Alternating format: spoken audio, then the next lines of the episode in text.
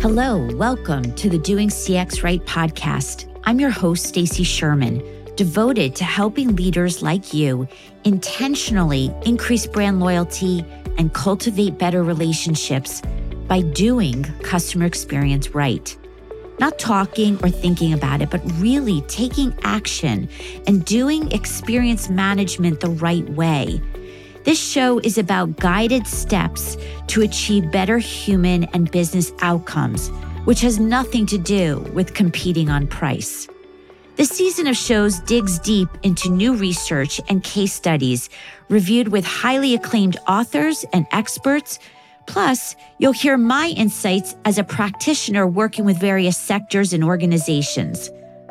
Besides business, you'll also hear personal stories and invaluable lessons to fuel your personal growth as we bring our whole self to work. Please share this podcast with others who can benefit and subscribe to my newsletter at doingcxright.com for updates and helpful resources to advance your business and career. Today, I'm exploring a fascinating aspect of customer experience with my special guest, who's an expert in emotional intelligence and customer experience. We're focusing on the intriguing interplay between unconscious biases and brain processes and their impact on brand loyalty and customer satisfaction. How do you think different forms of intelligence influences these unconscious biases during customer interactions? What unexpected ways does the unconscious mind shape customer behavior? And how can businesses effectively measure and leverage this understanding? Well, you're going to hear answers to these as I dive into how a deep comprehension of biases can significantly differentiate a brand in today's competitive marketplace. My guest and I also discuss the innovative strategies that can enhance customer engagement and satisfaction by addressing these hidden psychological elements. I truly love this episode as it's like no other. And I'm going to let my special guest introduce herself because she is truly one of a kind. You're going to hear firsthand. So let's get started. Hello, Sylvie Di Giusto. Welcome to the Doing CX Right show. Thank you very much for having me, Stacy. I'm so excited this is happening since we met a few months ago in a huge crowd of more than 1,200 people. And you certainly stood out. And I still remember our first encounter and thought, I gotta know what Stacy is doing. And I was so thrilled to find out all the amazing things that you're doing in the customer experience space. Well, I will be smiling after this for days, and people will understand why shortly. I want to also preface that I got to see Sylvie on stage with AI technology. It was a dream the way she showed up and delivered a message. And let me say, you've raised the bar, not just for all speakers, but like I mean, all humans. oh, thank you very much. And it was a, a, a, child, labor, a child of labor or labor of child, uh, the other way around. Uh, for four years, I've been working on this project and I'm using uh, holographic technology, 3D imaging technology, AI technology. And so I create a 360 degree experience on stage. Just imagine that you are not um, part of a PowerPoint presentation, you are actually part of a three dimensional experience. I took pictures, so I'm going to show that in my uh, show notes. So let's get into who are you? What do you do for a living? uh, like you, I'm a professional speaker, which means I help organizations in the corporate space, associations and government agencies um, at conferences and events that they host. And my specific area is emotional intelligence. I help people to uh, lead better, sell faster, and persuade instantly by leveraging their emotional intelligence. What triggered you? What experience made you say, that's what I want to do? That's what I want to study? Well, unlike you, Stacy, I know you have a very successful corporate career behind you. Uh, I have the same mm. history. I was 20 years in corporate Europe, and I was mainly involved in human resources training and development, leadership uh, development, and um, on top of that, the last 10 years, I worked for a retail company and tourism company. And you know, as an expert in customer um, experience, that especially in those industries, it's one of the most important things that matters because we work so directly with the customers. But in human resources, I was always fascinated by the fact that you know, I was involved when people got hired and when they got fired and everything in between. And mm. very often we hired people that made such an impactful first and lasting impression on us, right? They said all the right things during their interviews. They behaved exactly the way that we wanted them to behave. They even looked the way we wanted them to look and thought, this is the number one candidate for this position. And years later, I had to fire them because of a total lack of performance. So at this point, I realized we have so many young and ambitious talents in the organization. Why don't we give them a chance or why do they not stand out to us as potential potential candidates. And mm. I, for myself, started to studying everything around perception, judgmental thinking, unconscious biases, and the intelligence that we think we apply on us in, in our subconscious mind and not what's written on paper um, and facts and figures and realized there is a, such a huge gap between very often what we think is right and what is actually wrong. And from that journey, um, after 20 years, uh, my lifelong dream came true. I always wanted to live in the United States. And when um, on November 20th, 2011, um, to make it quite personal here on this podcast, my husband walked into the room in a hospital where I just gave birth to our first daughter and said, I have a job offer in America. And I said, well, let's go. I'm waiting for this my entire life. And he said, no, no, no. Uh, the company is flying me back and forth for a while. You can come in half a year or so when you're settled with the baby. And I said, Mm-mm. Mm-mm. I applied my emotional mm. intelligence. I wish I, I, could really say that. It was probably I was more full of hormones and said, I'm coming with you. And nine days later, I was with a newborn on a plane, moved to the United States. And so then when I realized what I just did, I took a year off being a mommy and focusing on my newborn. And then afterwards, I decided, why do I not change, uh, switch sides? I have this long corporate experience and you know exactly how valuable this is for organizations who want to hire you as a speaker, that you are not just coming from theory, you're bringing your practical knowledge um, with you. And so I switched sides and now I'm speaking to audiences around the world. I think that you can add on to your stories resilience because to have a baby and then change your entire life all in the same time frame. I mean that's resilience and and and and. Yes. And also a little bit of craziness. I remember still the call uh, that day on november 20th when i called my uh, ceo um, which i had a wonderful relationship with and said i have two great news for you. First i just had a baby. And second i'm quitting but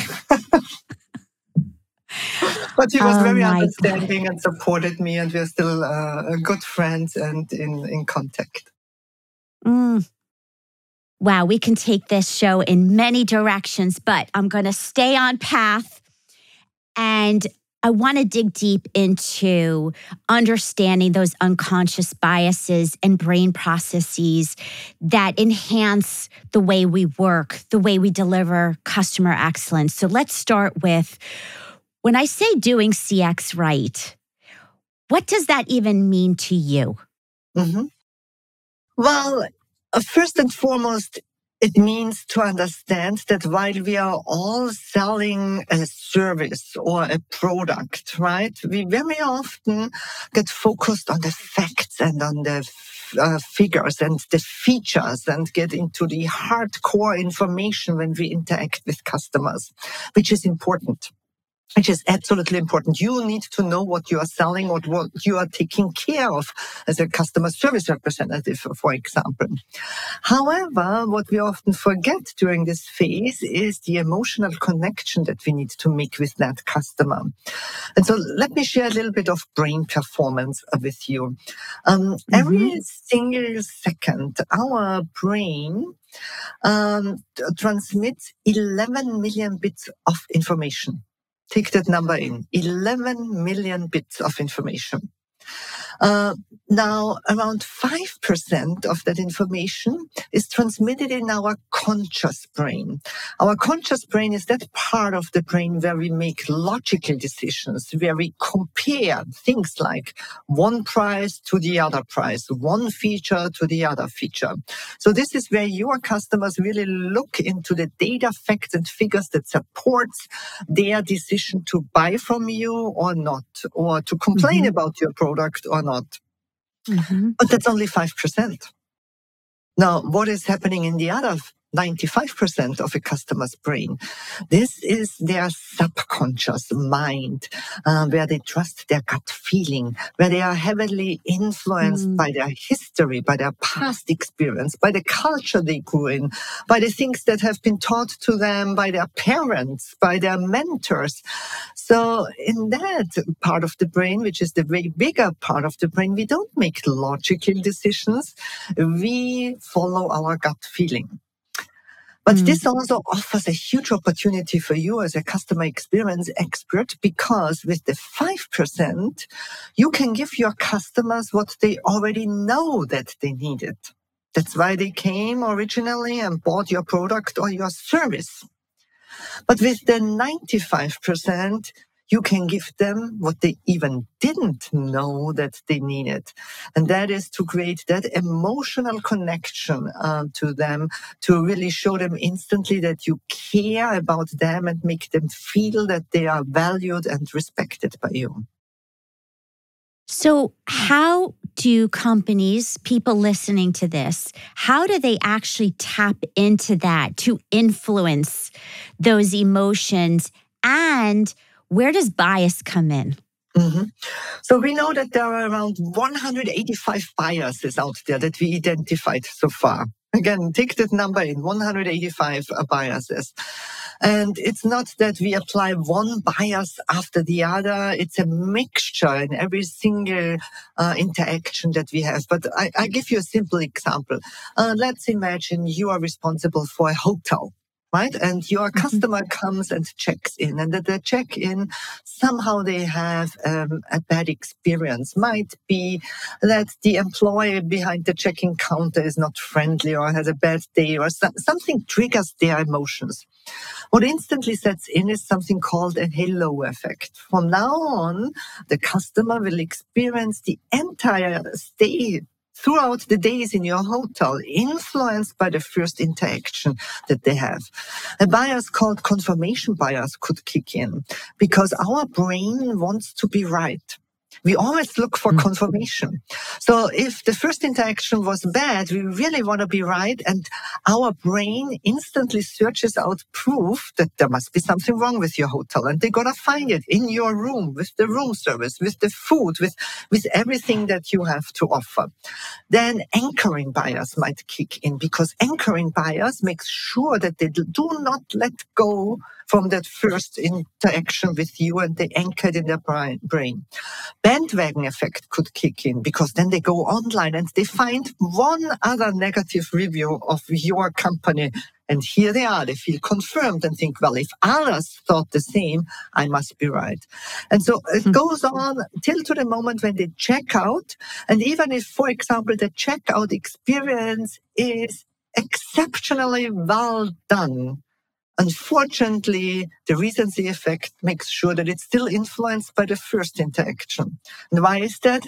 Very simple example. If I would give you now a list of 10 terms that you have to memorize or 20 terms, which terms do you usually recall the easiest? It's the first ones and the last ones. The last. And our brain very often saves energy in the middle And so we very often focus especially on that um, first interaction, which will determine how the customer experiences the entire customer journey. But also the last one is very important because this will determine if they ever come back.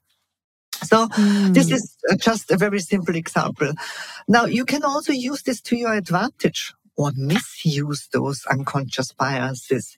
Imagine if you make it a priority that the first impression with your product, service, with your people, with your brand is extremely positive. Then confirmation bias kicks in too. And the customers instantly look for all the things that are right about you and your brand and your product and your service. And then when they go online and find another review that is positive, they think, well, I knew it anyways because it's an amazing product or service, right?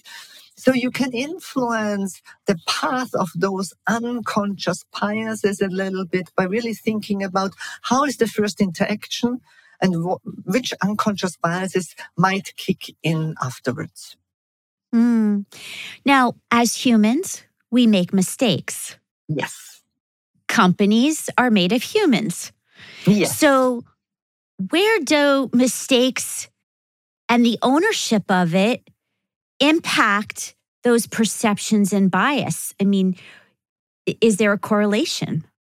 Um, absolutely. We all make mistakes. I make mistakes every single day, even if you would think I'm a subject matter expert, because we are human beings. And sometimes we make those mistakes unconsciously. We are not even aware of it, and we are not aware of the impact those mistakes have. And it mm-hmm. will be difficult for you to determine those when they happen because they happen unconsciously.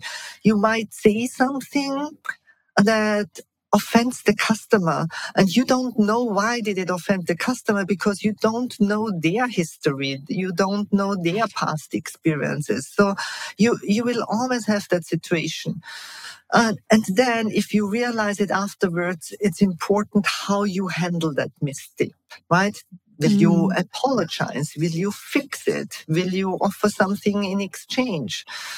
I think my work is very much focused though on more intentional choices to avoid those mistakes. So, mm-hmm. because the other side of the coin is when you make those mistakes purposefully or because you don't care at this moment. And just to give you another insight into my work and just be, uh, because I mentioned that term, over the past eight years, I have interviewed thousands of people and always asked them, what is the first word that comes to your mind when you think of a picture perfect, let's say doctor, or of a lawyer, or of a teacher? And so they gave me terms. And when it comes to customer relationships, the number one term customers want to instantly feel is that you care care has been the number one word. And so I encourage you to think about when were there moments where clearly the customer thought that I didn't care? And how can I create more moments and interactions where the customer instantly feels that I care? And care means feeling respected and valued. All right. I believe everything you're saying let's get real. Mm-hmm. AI technology is here. It's it's only getting more sophisticated and it has nothing to do with care. Well, it depends a little bit how you program your AI and how clearly you tell the customer that it's actually AI so that they adjust their expectations. I think it's a huge mistake in uh, customer service and customer experience journeys to pretend that it's a human and in reality it's AI. If I know mm. that I'm talking to a computer, then I lower my expectations about the responses. And if I don't get further with the computer, well, then I want a human being to talk with me, right?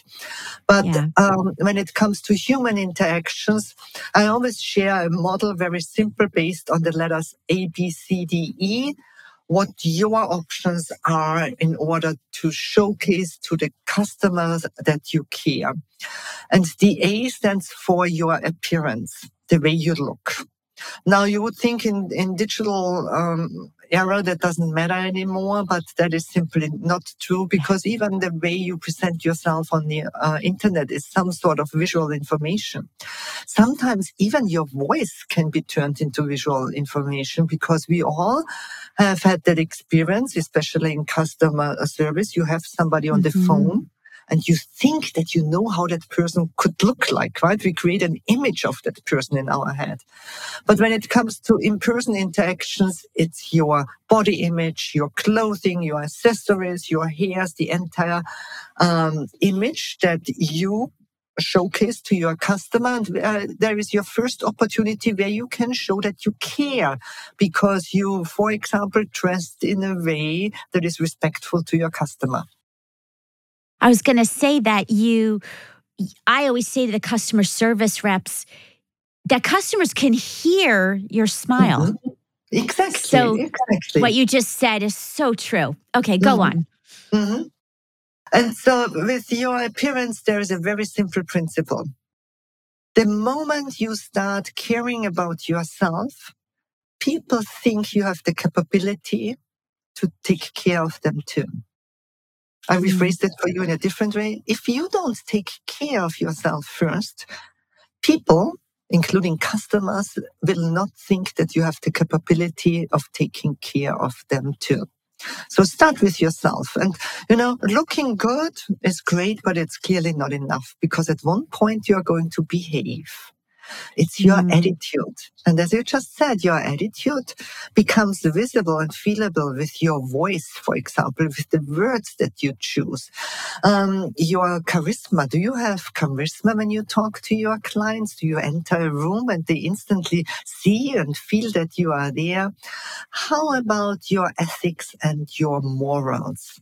How do you interact with them? Uh, what is your moral compass? And what do you do hmm. when they are not watching? What decisions do you make about them? So mm-hmm. your behavior, very often those micro moments, if you shake somebody's hands, look into somebody's eyes, they might not be important to you in that moment, but they might be very important to your customer at that moment. And then at one mm. point, you're going to say something. So the C stands for your communication. And, uh, you know, communication starts first and foremost not with talking. It starts with listening.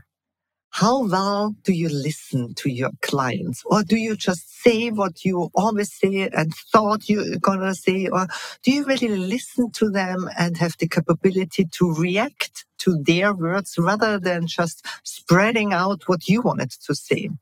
Your body language as you just said, even on the phone, it's something that we feel and hear and experience how much you care about us as customers or not. Your voice your voice is a very powerful tool. It is like an instrument that you play every hmm. single day. And most of us never learn to play that instrument. We just play it, right? Um, yes. The, the speed, the volume, the pausing.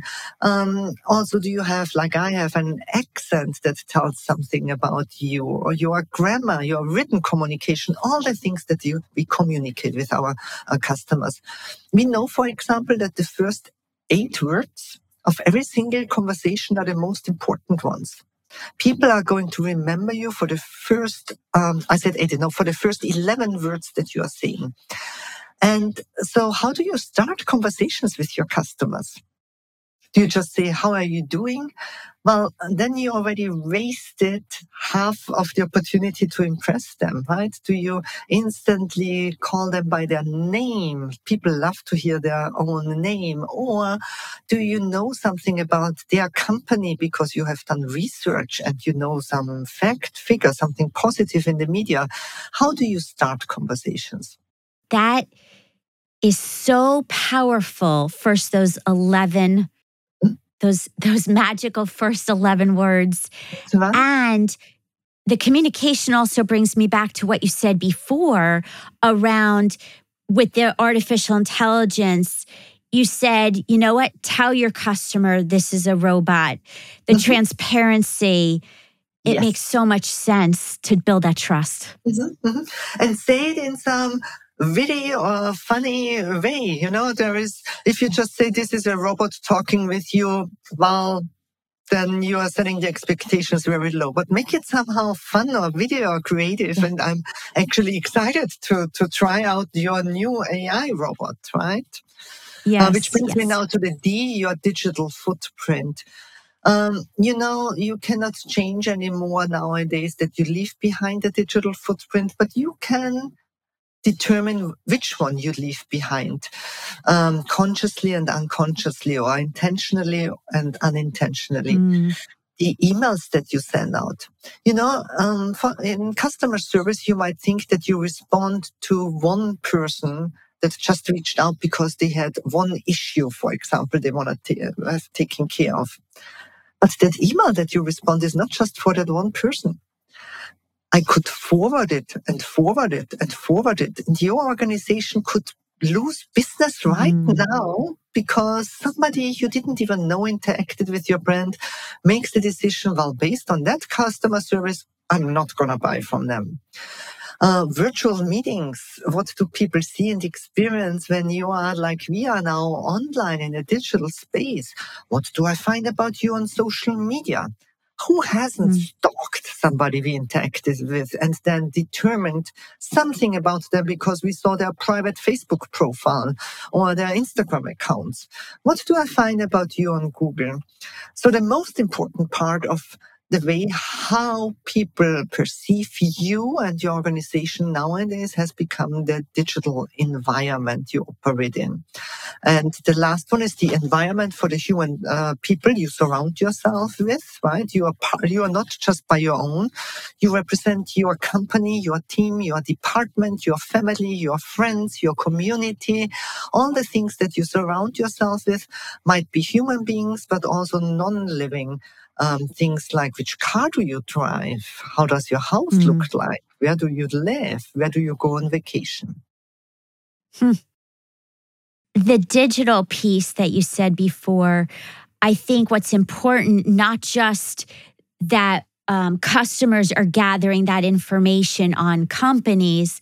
Mm-hmm. What I've seen companies miss is doing the reverse paying attention what your customers are saying all in those omni channels and doing something with it. So it's two way. Yes, yes. Uh, you know, very often I get asked, well, how can you measure emotional intelligence in an organization or also related to, yeah. to customer satisfaction? And I know you are way more expert, have way more expertise than I have, but I just assume there are KPIs that you measure. There are some satisfaction rates that you measure. But the truth is, it is way more easier and effective to measure emotional intelligence by listening actively what they t- mm-hmm. try to tell you in between the lines with their posts mm-hmm. on social media, for example. Um, mm-hmm. Or if you um, listen proactively when you get introduced to somebody else who is supposedly or you refer, you are, you're getting referred. Which words are they using to describe your brand or you or your product? So companies should also listen into this. Very often when we have um, surveys, serving uh, customers about their experience, we want to make it easy for us, for the organization, and we just give them multiple choice or single choice options. But what about open text questions that we try to avoid because the data is not as easy to handle. But the truth is in there when they can speak and write what they really feel about you, or if others uh, write about it.